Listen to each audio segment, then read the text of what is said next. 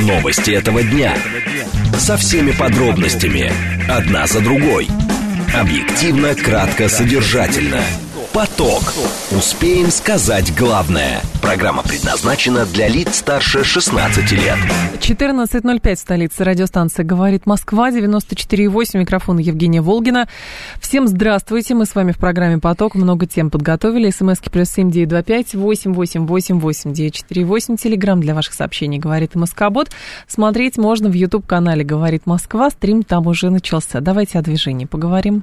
В движении. Яндекс рисует нам трехбальные пробки. В городе проехать можно хорошо по Садовому кольцу, по Третьему транспортному кольцу, за исключением внешней стороны в районе Лефортовского тоннеля, в районе шоссе энтузиастов, то есть при въезде в Лефортовский тоннель.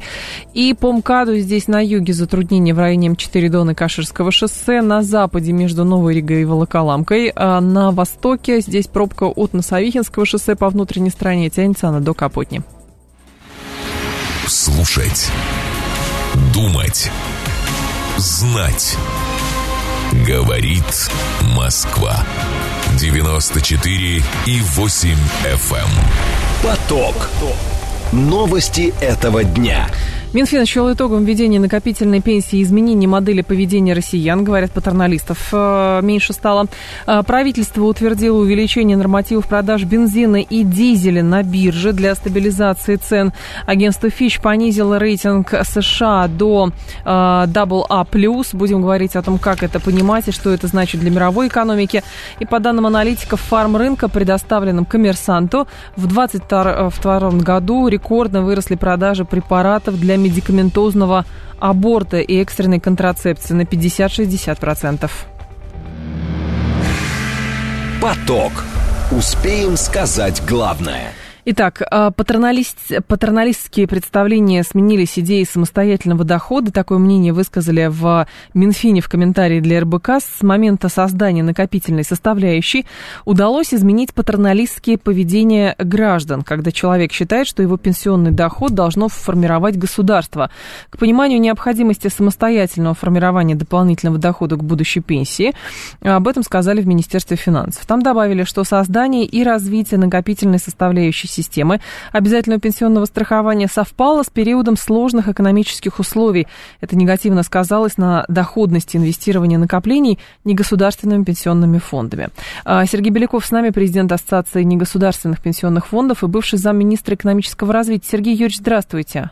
Добрый день. Скажите, пожалуйста, а стоит ли перед властями в принципе задача, чтобы люди надеялись исключительно на себя? То есть к чему такие заявления Министерства финансов? Про что они?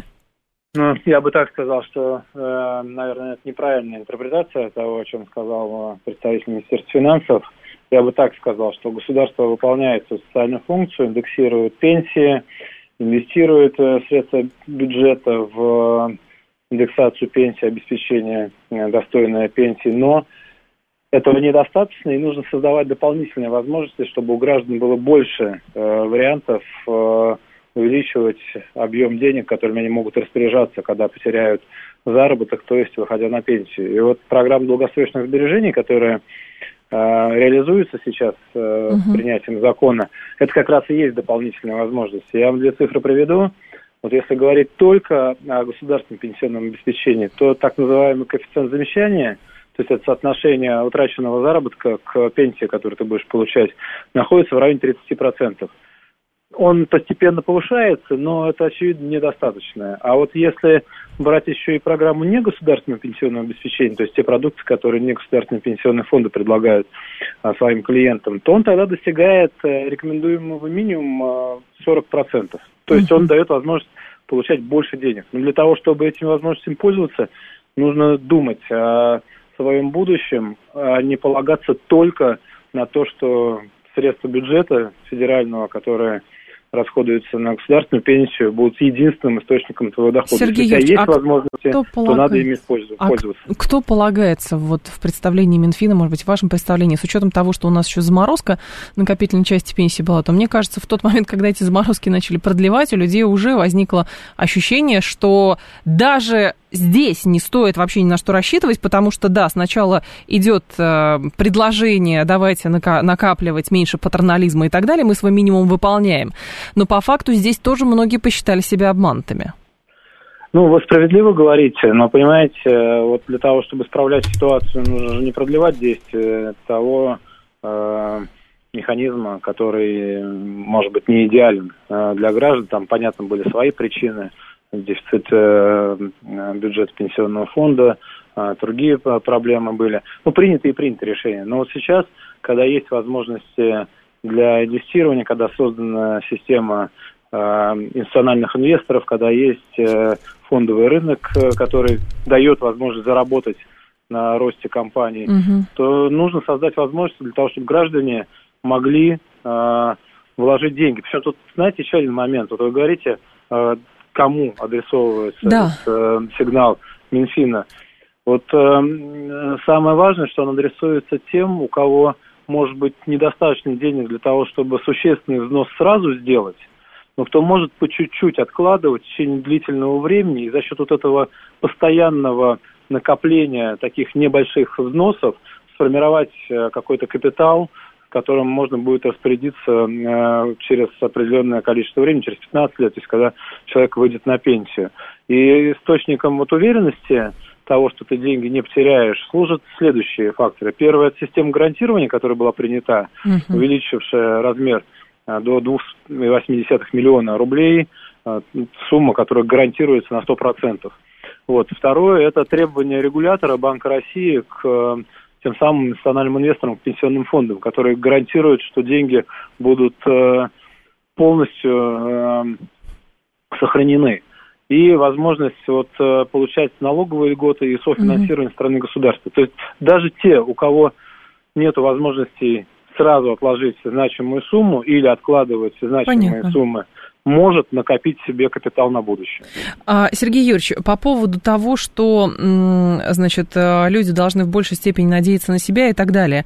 Здесь же вопрос еще, насколько я понимаю, в чем. Люди работали, работали много, зарплату получали белую, налоги платили, сами платили, если, например, э, частники. И в этой связи, честно говоря, ну, просто хочется понять, а каков настрой самого государства. То есть в какой-то момент постепенно снижать свою роль и оставлять некий минимум, но тогда человек спросит, ну, послушайте, я работал, вот моя налоговая база, а здесь, получается, ну, продолжай надеяться на себя, потому что все равно ты получишь 3 копейки.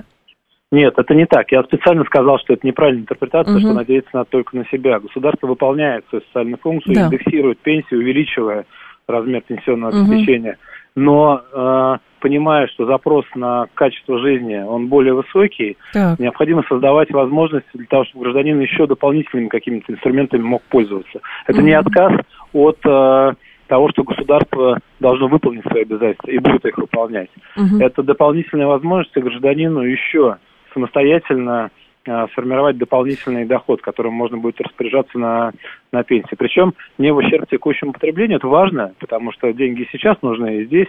Вот, э, поэтому я и говорил о том, что есть возможность небольшими такими отчислениями сформировать угу. достаточную сумму в будущем за счет длительности накопления. Сергей Юрьевич, но вот последний вопрос. В условиях такой волатильности, а, в условиях санкций, в условиях того, что сначала вводные одни, а потом, как вот с накопительной частью получается, что обстоятельства меняются, и вот, значит, заморозка происходит. В этой связи как сохранить баланс между тем, что призывать людей, понятно, к большей самостоятельности, это нормально, а с другой стороны, чтобы у людей не терялось э, доверие по отношению к тем инструментам, которые предлагает само государство для того, чтобы людям в старости э, было хорошо.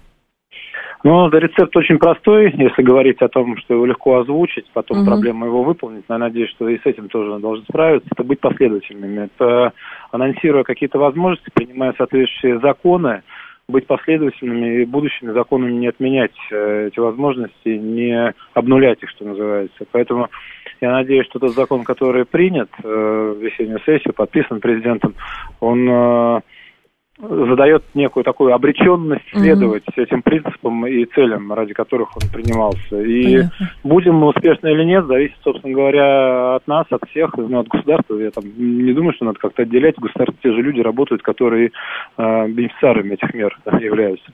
Вот, поэтому последовательность и mm-hmm.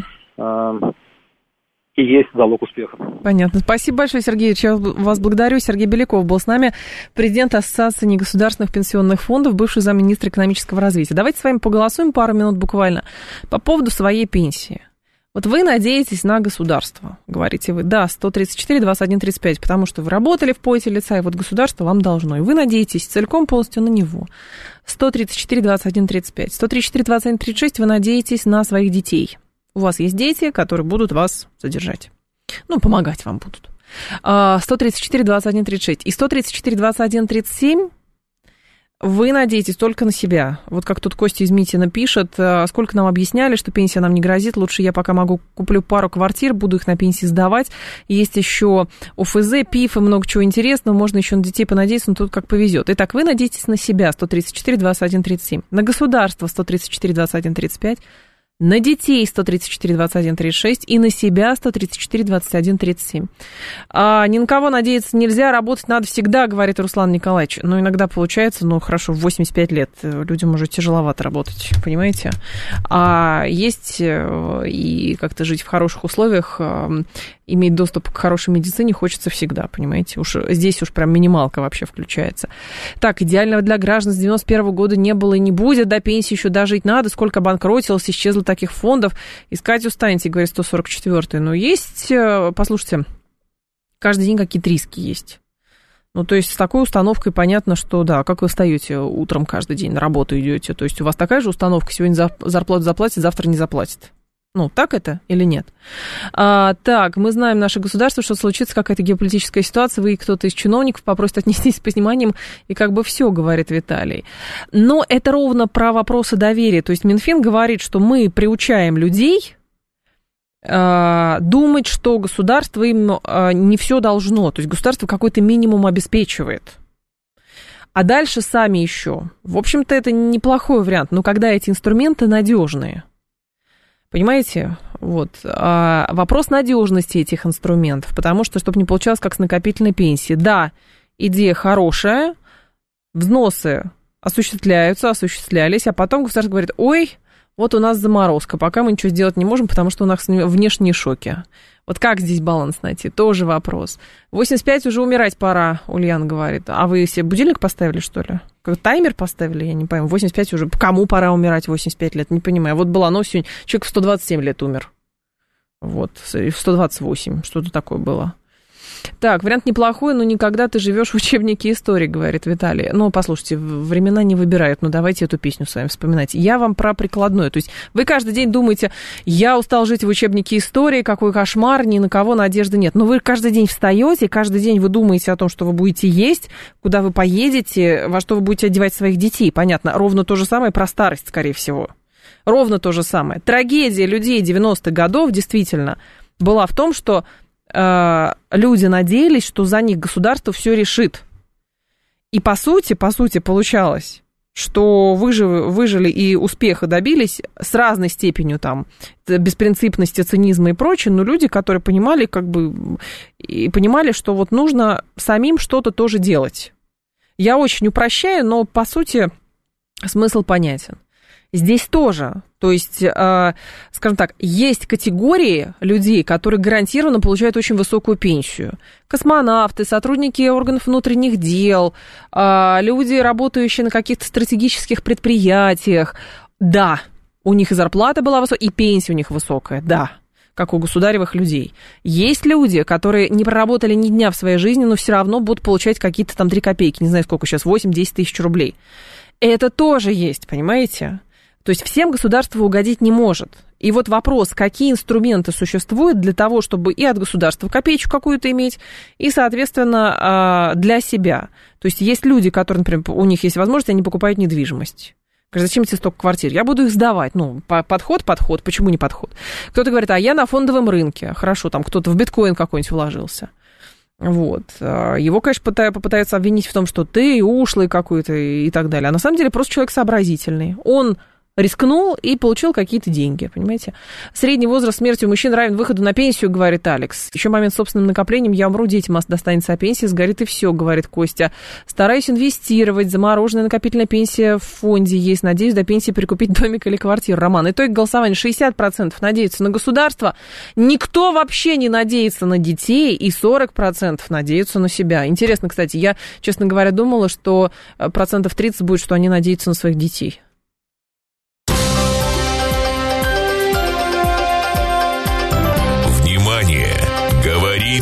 Москва. 94 и 8 FM. Эм.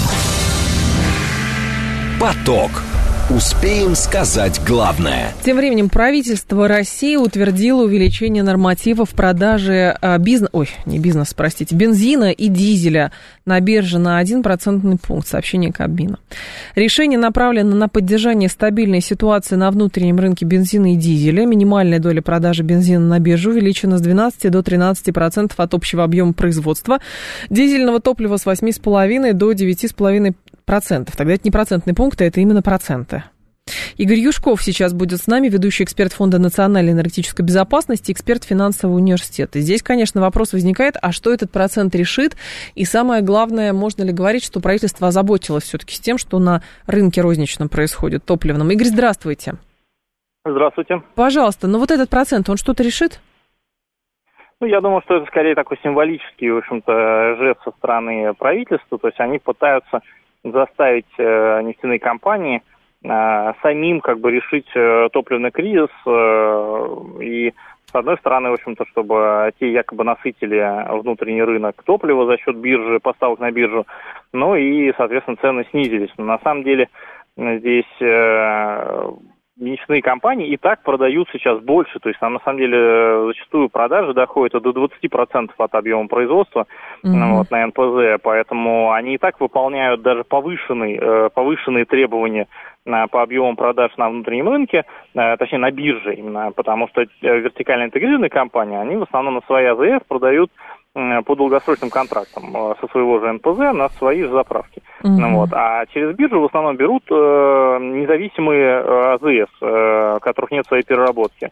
Вот. Поэтому правительство с этой стороны просто демонстрирует, что оно активно борется с топливным кризисом э, и указывает, что оно не пойдет... Э, может быть, навстречу нефтяным компаниям, потому что эту историю с нынешним подорожанием топлива можно рассматривать не только как определенный дефицит, э, но и как э, нежелание как бы, компании за свой счет э, ликвидировать эту проблему, потому что э, нефтяные компании могли бы, может быть, просто сдерживать цены на, топливо, как бы, может быть, где-то даже уходя в убытки, но они этого не делают, опять же, потому что правительство не пошло им навстречу. Правительство с 1 сентября вдвое урезает выплаты по демпфирующему механизму. Это mm-hmm. когда из бюджета нефтяным компаниям возвращают их налоги, ну вот, э, чтобы они сдерживали цены. Поэтому почему как бы они должны идти навстречу э, нефтяным компаниям э, и э, как бы гасить кризис за свой счет, когда правительство, наоборот, им будет меньше выплат делать.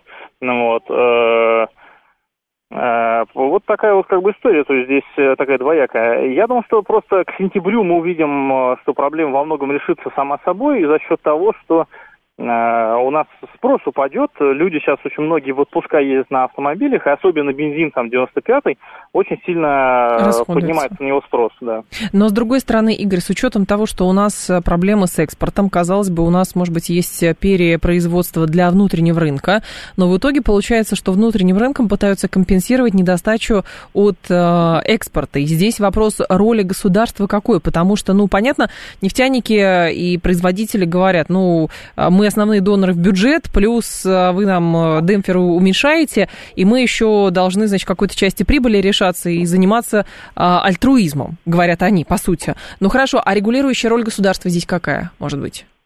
Ну, в этом плане государство может э, напрямую влиять действительно на цены конечные, то есть может акциз снизить на топливо. Это же, по сути, налог конечного покупателя. Ну, вот, то есть уменьшаешь э, акциз, э, и ровно на эту сумму бензин становится дешевле для каждого э, потребителя. Ну, вот, государство вообще может э, и вернуть вспять вообще всю систему. То есть э, вот этот демпфер, который всегда очень с трудом настраивается, кому сколько нужно выплатить нефтяным компаниям mm-hmm. и так далее. Ну, вот. вот была раньше система, когда было налог на добычу полезных ископаемых, это налог, который платится с объема того, что ты достал, можно сказать, из-под земли, из скважины, и экспортная пошлина. И за счет того, что ты регулировал экспортную пошлину, э, ты, по сути, регулировал внутренние цены на нефть, ну и на нефтепродукцию заодно. Ну, вот. А теперь, в общем-то, государство во многом пошло как бы навстречу, в том числе, механизмам ВТО, и сказал, что да, мы уберем как бы экспортную пошлину, потому что это некое торговое ограничение по международным нормам, э, и всю нагрузку налоговую переложим на скважину. Вот у нас ежегодно уменьшается экспортная пошлина, увеличивается налог на добычу полезных ископаемых. Поэтому в итоге получается, что нефть внутри страны будет стоить столько, сколько на внешних рынках тоже можно поставить Но вопрос. это тоже ненормально, это да. Делать? Это же ненормально, ну, по сути. С учетом того, что даже те страны, которые участвуют в ВТО, ну, и там европейские государства, у них есть регулирующие инструменты для того, чтобы внешние рынки не так сильно влияли на внутренние, там, квотирование какое-то или еще что-то. То есть полностью увязывать внутренние и внешние рынки, ну, просто нерелевантно. Это может спровоцировать какой-то кризис внутри.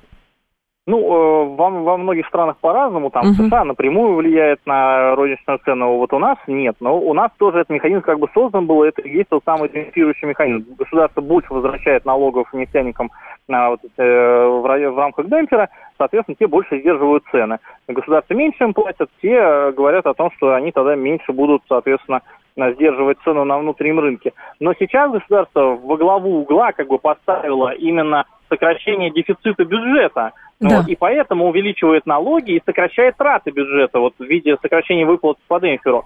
Ну, вот, это просто попытка э, уменьшить дефицит бюджета. Ну, вот, а то, что это сказывается на конечном потребителе, вот здесь как бы э, отошло на второй план. Хотя на, на самом деле, может быть, это неправильно, ведь э, дешевые углеводороды, что нефть, что газ, что уголь, являются нашим конкурентным преимуществом. Угу. И если мы в погоне как бы за какими-то макропоказателями э, лишим сами себя этого конкурентного преимущества, и там, например, тарифы сильно на газ поднимем, сделаем там, как в Европе, естественно, Внутри что страны, это в конечном да. итоге угу. да, нанесет гораздо больше вред. Но, Игорь, с вашей точки зрения, психологическая отметка в 60 за 95 она будет преодолена? Ну, безусловно, здесь э, люди будут покупать топливо, сколько бы оно ни стоило. То есть вот любому автомобилисту задай вопрос, а сколько должен стоить бензин, чтобы ты пересел там на электричку, например, или еще как то пешком начал ходить. Конечно, он скажет, что нет, я все равно буду ездить на машине. Но любое подражание вызывает э, рост социального напряжения, недовольства э, и прочее. И здесь большой вопрос, в общем-то, действительно, государству э, опасно э, провоцировать вот такое недовольство, угу. вот, даже под благими намерениями. Поэтому я думаю, что э, тут вопрос даже не сколько стоит будет топливо вообще, а какой темп роста цены будет. Ну, Если да. за месяц он дорожает на несколько рублей, конечно, люди возмущаются. Э, и всегда было такое некое правило в правительстве, что да, топливо дорожает, но оно должно подорожать по итогам года не выше, чем уровень инфляции. Угу. Вот в прошлом году там совершенно большой разброс был, инфляция была по 12%, а топливо чуть ли не на 1% только подорожало. Но вот в этом году есть риски того, что у нас э, рост стоимости топлива даже, может быть, превысит уровень инфляции. Понятно. Спасибо большое, Игорь. Я вас благодарю. Игорь Юшков был с нами, ведущий эксперт Фонда национальной энергетической безопасности, эксперт финансового университета. Да, да что ж так все сложно-то, спрашивает Сергей. Не знаю. А сложно ли? Кому-то легко, кому-то понятно, более того, знаете, как предсказуемо. Как у нас министр финансов сказал недавно. Нам важно, чтобы курс был предсказуемым. Вот, может быть, про стоимость бензина то же самое. Но, правда, увеличение нормативов продаж бензина и дизеля на бирже на 1%, это, в общем-то, как Игорь Юшков говорит, это довольно символический просто жест. То есть, по факту это ничего не меняет, бензин от этого дешевле не будет. Есть другие инструменты для того, чтобы сдерживать, тормозить а, рост цен, не фиксировать, а тормозить. Но пока этими инструментами не пользуются, потому что а, потому что нужно наполнять бюджет. И по факту получается, что люди, видя а, вот, цифры на заправочных станциях, говорят, что это все нефтяники во всем виноваты. Это вот они алчные, а, безудержные какие-то, могли бы меньше. Они говорят, ну, послушайте, мы самый главный донор в бюджет, а вы нас еще налогами со всех сторон облагаете, демпфер нам маленький даете, ну, вот мы с вами в 2018 году по поводу демпфера договорились, или в 2018, да, вот, но Сейчас э, вы часть, значит, э, договоренностей нивелируете, поэтому, а как мы будем сдерживать цены? А нам еще на экспорте тоже проблемы есть какие-то. Вот. Но в данном случае будет ли какое-то еще правительство использовать механизм для того, чтобы стабилизировать цены? Это большой вопрос, пока а, о таком не говорится. Новости этого дня. Со всеми подробностями. Одна за другой. Объективно, кратко, содержательно. Поток. Успеем сказать главное. 14.35 в столице. Радиостанция «Говорит Москва», 94.8. Микрофон Евгений Волгина. Всем а, доброго дня, и мы с вами продолжаем. Так, посмотрел расход по топливной карте. 777 э, пишет. В мае заправил 400 литров, в июне 300, в июле 200. Где поправляет бюджет государства, скорее теряет. Но это к вопросу о том, что берут не оборотом, а просто цены повышают, и люди, люди действительно будут заправлять. Ну, понимаете, это вот цены на бензин, это примерно то же самое, к сожалению, как с курсом доллара. Да, все в ужасе, да, кошмар какой-то и так далее, но как бы в какой-то момент, ну, то ли смирение происходит, то ли, а как без этого? Другое дело, что повышение стоимости топлива, равно как и повышение курса доллара, влечет за собой, в принципе, подорожание всего и вся, вот, но вопрос, что во главе и самое главное, какие регуляторные меры есть, э, методы есть в арсенале у правительства, чтобы это отслеживать. То есть помните 2018 год, когда резко цены начали повышаться, и тогда курирующий ТЭК вице-премьер, а, вице собирал нефтяников у себя в правительстве. И они долго-долго-долго договаривали, разговаривали о чем-то, и в итоге договорились там зафиксировать какую-то стоимость, но в обмен на демпфер. И вот это все продлилось сколько? Ну, 5 лет, если это 18-й, правда, год, не 19-й. Вот. А теперь что-то другое. Но теперь говорят, у нас на внешних рынках проблемы. Но, правда, в данном случае нужно приоритизировать э, как бы те а, методы, которые в рамках ВТО существуют. Или же все-таки их не абсолютизировать, но и смотреть, как это на внутреннем рынке сказывается. Потому что, понятно, до поры до времени люди, ну вот, если люди хлеб покупают, вне зависимости от того, сколько он стоит, люди будут этот хлеб покупать. Даже если они э, в чем-то другом себе откажут. С топливом примерно то же самое. Ну хорошо, в какой-то степени люди могут отказаться от автомобилей, но отказ от личного транспорта не равно э, не означает, что люди не почувствует в принципе подражание топлива, он почувствует в продуктах, в продуктах, которые потребляют. Так, вы думали, борьба за суверенитет и счастье для всех россиян, африканцев будет стоить 3 копейки, говорит Виталий. Ну, здесь иронизировать можно сколько угодно, вот. То есть понятно, что постоянно говорить, что ничего не происходит, но при этом а, действительно какие-то меры а, принимать, и люди замечают, что действительно что-то происходит. Вот. Это немножко шизофрения. Вот. Другое дело, что, опять же, у государства есть большой э, набор разных функций, разных методов, которые они, оно может применять, чтобы стабилизировать ситуацию. Вот многое из этого было сделано за прошедшие там полтора года, не говоря уже, когда санкции первые начались еще там 8-9 лет назад. Теперь возникает вопрос, трудностей становится, понятно, больше, и возникает вопрос приоритетов, как и что нужно. Дебет с кредитом в бюджете свести, но цены будут расти, понятно. Значит, здесь рисков меньше, нежели там дефицит бюджета, говорят в правительстве, и, соответственно, принимают вот такие меры. Дальше это тоже вопрос открытый.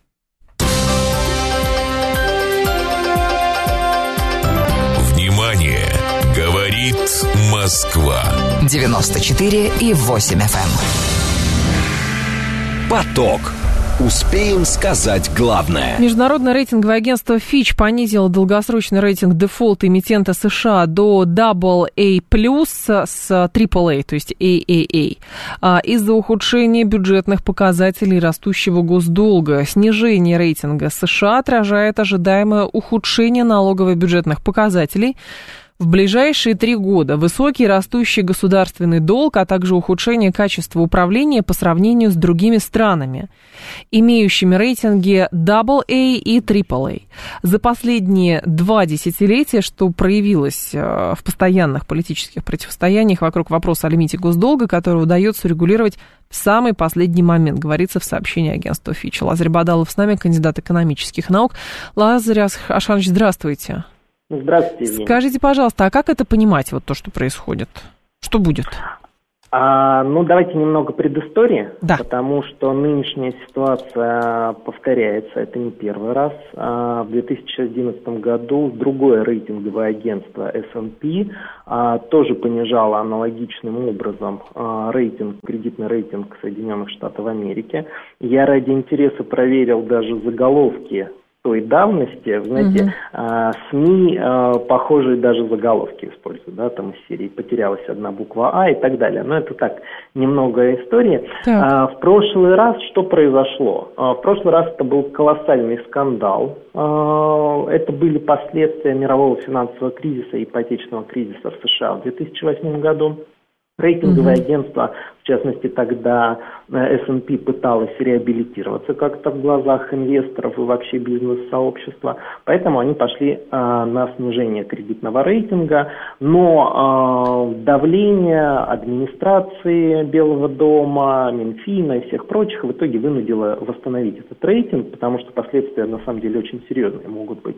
Сейчас история повторяется. Э, для понимания ситуации, э, в 2011 году госдолг США был примерно в два раза меньше, чем сейчас. Так. А, вот. И экономика чувствовала себя тогда угу. гораздо лучше, и а, в 2011 году уже экономика США ну, смогла восстановиться после а, мирового финансового кризиса, ипотечного кризиса в США. Последствия какие? Последствия на самом деле достаточно серьезные. Многие говорят, что всего лишь не смогут э, получать заимствования по более низким ставкам, но это далеко не так, потому что э, нынешние держатели госдолга США, а это не только внешние, то есть иностранные инвесторы, это и внутренние инвесторы такие. Основные, основные инвесторы госдолга США – это внутренние инвестфонды, угу. пенсионные фонды, страховые компании, ипотечные агентства, то есть те, кто вкладывают свои свободные денежные средства, а это триллионы долларов, практически 60% госдолга США – это внутренний рынок. На внешние рынки, внешние инвесторы – это порядка 40%. Все остальное – это внутри США. И у всех этих инвесторов есть э, критерии, согласно которым они имеют право инвестировать в тот или иной инструмент. И одно из условий – это наивысший кредитный рейтинг, 3А. Угу. А, соответственно, сейчас де юры, получается, складывается ситуация таким образом, что все эти инвесторы, как внутренние, так и внешние, многие из них, подавляющее большинство, не имеют права больше держать такие ценные бумаги у себя в портфеле, и они должны устроить просто-напросто распродажу. А что это означает? Это означает, что э, цена заимствования для э, США вырастет существенно. Более того, э, это обвал на финансовых рынках. Ну, по сути, это коллапс и кризис. Поэтому уже появилось э, грозное заявление со стороны Белого дома США, э, со стороны Минфина Джанет Йеллен выступила, что они категорически не согласны с расчетами Фич, и, кстати, все формулировки, опять-таки, повторяют историю 2011 года. Тогда э, они искали ошибки в расчетах S&P, и сейчас они пытаются найти Но, ошибки. в принципе, регули... в самому Министерству финансов США очевидно, что такой э, государственный долг, он все равно будет на чем-то сказываться. Плюс сама же Елен говорила, что патроналистские санкционные инструменты, которые, протекционистские санкционные инструменты, которые Соединенные Штаты используют э, в рамках политической э, борьбы, они тоже будут отворачивать от себя там инвесторов и так далее. То есть каким-то образом на инвестиционном климате климате это будет сказываться. Вот, пожалуйста, Фич это про, просчитал. Не знаем, что будет делать Moody's или там э, S&P, может быть, они по, поостерегутся что-то подобное делать, но звоночки уже есть, очевидно. Безусловно, звоночки есть. А, мне кажется, что в итоге вот это политическое давление а, сыграет ключевую роль, угу. и Фич очень быстро. Ну, во всяком случае, если повторится история 2011 года, то тогда так сценарий развивался. В августе как раз 11-го S&P понизила рейтинг и очень быстро его восстановила. Скорее всего, сейчас произойдет то же самое, потому что мы понимаем, что когда касается вопроса проблем Америки, американцы очень быстро умеют нарушать собственные правила и делать так, как выгодно им, но не так, как это записано по правилам. По правилам, конечно, ничего подобного не может произойти. Опять-таки, по аналогии с как это поступали с нашей страной, а, просто скажем так, административным методом э, рейтинг был понижен чуть ли там не до дефолтного, угу. и просто на этом оставили и забыли, потому что им это так интересно, выгодно, имеют право, что называется. В их случае сейчас будет колоссальное административное давление на агентство, и я думаю, они этому давлению очень быстро поддадутся, потому что, как я уже сказал, если не произойдет этого, то тогда американские бумаги должны будут быть распроданы. Потому что одно дело заявление, там, глава Минфина uh-huh, заявила, uh-huh. еще кто-то, другое дело э, де юре ситуация. Когда инвестор видит, что у него сработал триггер в виде понижения рейтинга той бумаги, которую он приобрел, он обязан, согласно своим правилам, продать эту бумагу. Взять и поменять правила – это тоже чревато, потому что э, инвестор распоряжается не собственными деньгами. Пенсионный фонд – это деньги американцев. И американцы могут со временем задать вопрос, а кто принимал решение поменять собственные правила? Еще один очень важный момент. Угу. В мире, в мировом финансовом рынке не так много эмитентов с наивысшим кредитным рейтингом. Что касается стран, это чуть, чуть менее 20 стран, порядка 19 стран в мире, которые имеют наивысший кредитный рейтинг, в том числе Соединенные Штаты Америки. Следовательно, когда э, мы теряем одного из участников, для инвесторов это существенный удар. Понятно. Это распродажа бумаг, это финансовые потери, это паника на финансовых рынках. А дальше, собственно говоря, любой инвестор может просчитать ситуацию и сказать, что проблемы в экономике США отразятся на ряде других рынков, на ряде других э, экономик других стран. Э, это повлечет по идее цепную реакцию, снижение других кредитных рейтингов, фин, финансовых инструментов. Еще очень важный момент, о котором не стоит забывать. Да, 20 секунд По осталось. идее, ага. да, по идее, должны вслед за понижением рейтинга США быть понижены рейтинги многих американских корпораций, банков, финансовых институтов и угу. так далее. И вот это действительно реальный коллапс для финансового рынка. Но я думаю, что эту ситуацию они в итоге разрулят с помощью административного давления, административных угу. Понятно. Спасибо большое, Лазарь Ашханович. Вас благодарим. Лазарь Бадалов был с нами, кандидат экономических наук.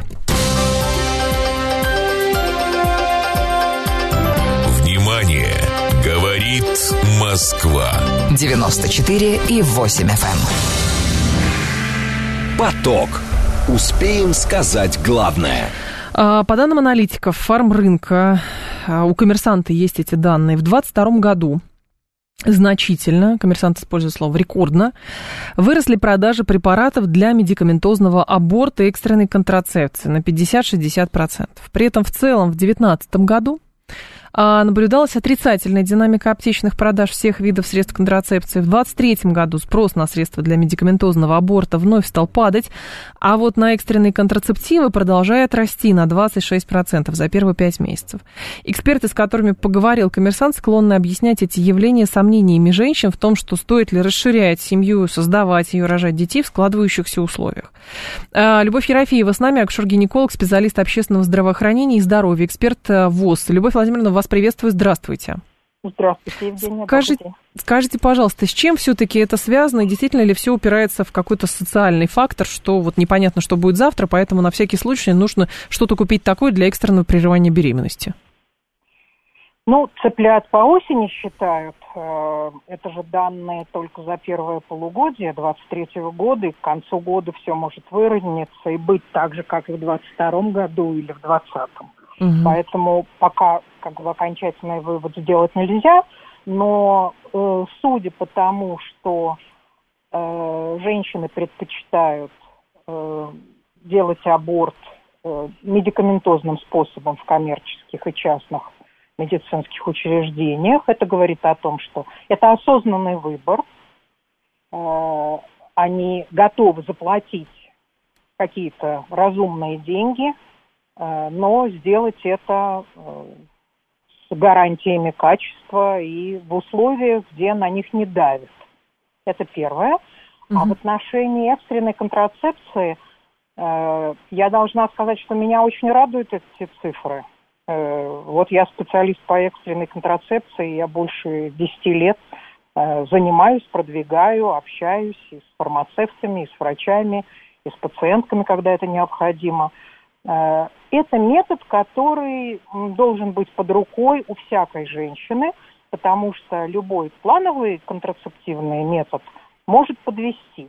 Можно забыть выпить таблетку, может э, выпасть э, внутриматочная спираль, может лопнуть презерватив и так далее. То есть, по идее, эти средства, они должны быть э, ну, на уровне вытянутой руки, они должны быть в широком доступе. То есть а, препараты для медикаментозного аборта и экстренной контрацепции – это разные препараты? Это разные, разные. препараты. И э, так как медикаментозный аборт вызывает молекулу мифепристона, э, у нас на рынке есть препараты э, из мифепристона, но в очень маленькой микроскопической дозе – для экстренной контрацепции. Подавляющее, конечно, число препаратов экстренной контрацепции – это левоноргистрел содержащий, это известный пастенор и скопел. Понятно. Поэтому процентов 90 это пастенор и скопел, и может быть около 1% это препараты мифепристона. Но, Но это ага. как раз говорит о хорошем. Это говорит о том, что женщины находят необходимую им информацию – либо находят специалистов, которые их грамотно консультируют. Потому что... То есть не доводят дело до травматичного, реального верно, операционного верно, верно. аборта? Абсолютно с вами согласна. И поскольку экстренная контрацепция не является методом прерывания, это контрацепция, это защита от нежелательной беременности э, по механизму, схожая с таковой э, ну, гормо- другими гормональными методами. Угу. То есть блокируется овуляция, не происходит зачатие. Вот это тоже надо понимать. Любовь Владимировна, другое дело. Здесь возникает вопрос. С одной стороны, вот министр здравоохранения выступал и говорил, число абортов снижается. Но в его словах э, звучало, что недостаточно и нужно что-то делать действительно со свободным доступом вот тех препаратов, которые вы перечислили. Мы плюс получаем статистику некую. То есть может ли быть такое, что люди на всякий случай впрок закупаются, потому что вдруг, э, значит, э, все это под по политическим соусом будет преподноситься, и, соответственно, доступ к этим препаратам уменьшится, и нужно с этим что-то делать? Значит, смотрите, препараты для медикаментозного прерывания беременности невозможно купить в аптеке. Угу. Ни без рецепта, ни по рецепту, ни слева, ни справа, ни из-под прилавка. Это препараты, во-первых, строгой отчетности, так. а во-вторых, они не поставляются в аптеке. Это препараты, которые производители э, по контракту э, передают закупившим медицинским учреждением, только в клинике. Значит, подмен понятий происходит. Да. Угу. Экстренная контрацепция и препараты для медикаментозного аборта у них э, мало общего, кроме одной химической формулы. Угу. А по количеству вещества это надо ну, больше 20 упаковок экстренной контрацепции купить с мифепрестоном, чтобы прерывать беременность. И то не получится. Какая взаимосвязь между возможностью женщины э, иметь доступ к какой-то экстренной контрацепции, и как следствие, например, для государства, которое говорит, нам нужно повысить, э, улучшить демографию, э, как бы отрезание доступа к этому, и, соответственно, абортами и непосредственно самой демо- демографией. То есть есть какая-то здесь взаимосвязь? Очень частый вопрос, спасибо вам за него. Хорошо, повторим азы демографии. Давайте. Прерывают нежелательную беременность. Желанную беременность женщины не прерывают. Так они же как говорят? Нет, подожди, Владимировна, а на это говорят. Просто она еще боится, а потом, когда родит, нет, она нет, поймет, нет. что как нет, она могла. Нет, нет, конечно нет.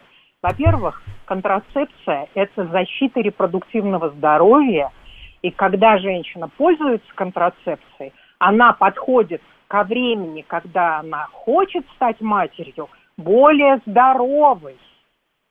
Это угу. первое. Второе. Контрацепцией не пользуются, если хотят зачать. Никто ее не будет покупать и пить, если есть в намерение родить ребенка, да. ребенка. Угу. Э, второй момент. Если мы каким-то образом ограничим женщину в праве на аборт, это не значит, что, что родятся 500 тысяч детей, которые вот в 2021 году э, э, были сделаны прерывания. 517 тысяч абортов было сделано. В большей степени есть вероятность, что эта женщина пойдет и где-то себе что-то неправильно сделает и умрет от Верно. травматочного кровотечения. Верно, верно, все верно. Она найдет способ, как прервать нежелательную беременность. Нежелательная беременность в желанного ребенка не превратится. Это очень маленький процент. Может, процентов 5, может быть, 8. Мгм. Из 100 женщин 8, возможно, передумают.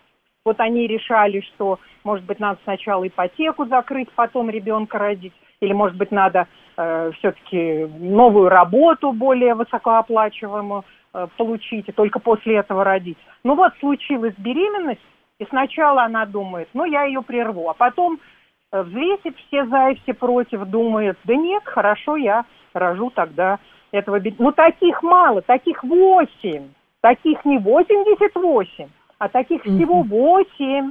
Но, Любовь Владимировна, я правильно понимаю, что в нашем государстве все равно есть тенденция к сокращению количества абортов. И вот она, тенденция это есть. Абортов становится меньше. И трогать, в принципе, эту тему не нужно. И говорить, что вот а, плохо, когда сначала думает о работе, поэтому нужно запретить, э, значит, эти препараты, вот эти препараты, потом до коков дойдут, ну и еще дальше.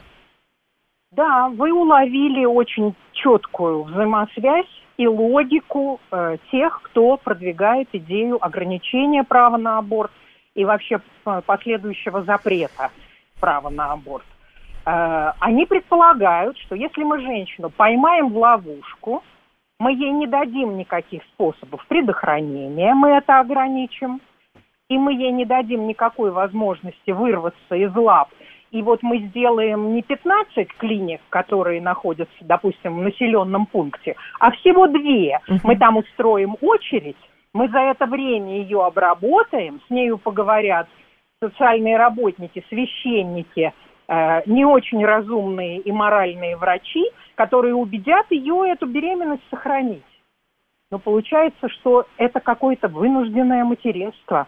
А у нас, согласно Конституции, материнство свободное. Это право женщины, а не обязанность. Понятно. Спасибо большое, Любовь Владимировна. Я вас благодарю. Любовь Ерофеева была с нами, акушер-гинеколог, специалист общественного здравоохранения и здоровья, эксперт ВОЗ. В общем, как говорит доктор, тенденция, тенденция есть. Число абортов сокращается, и хорошо.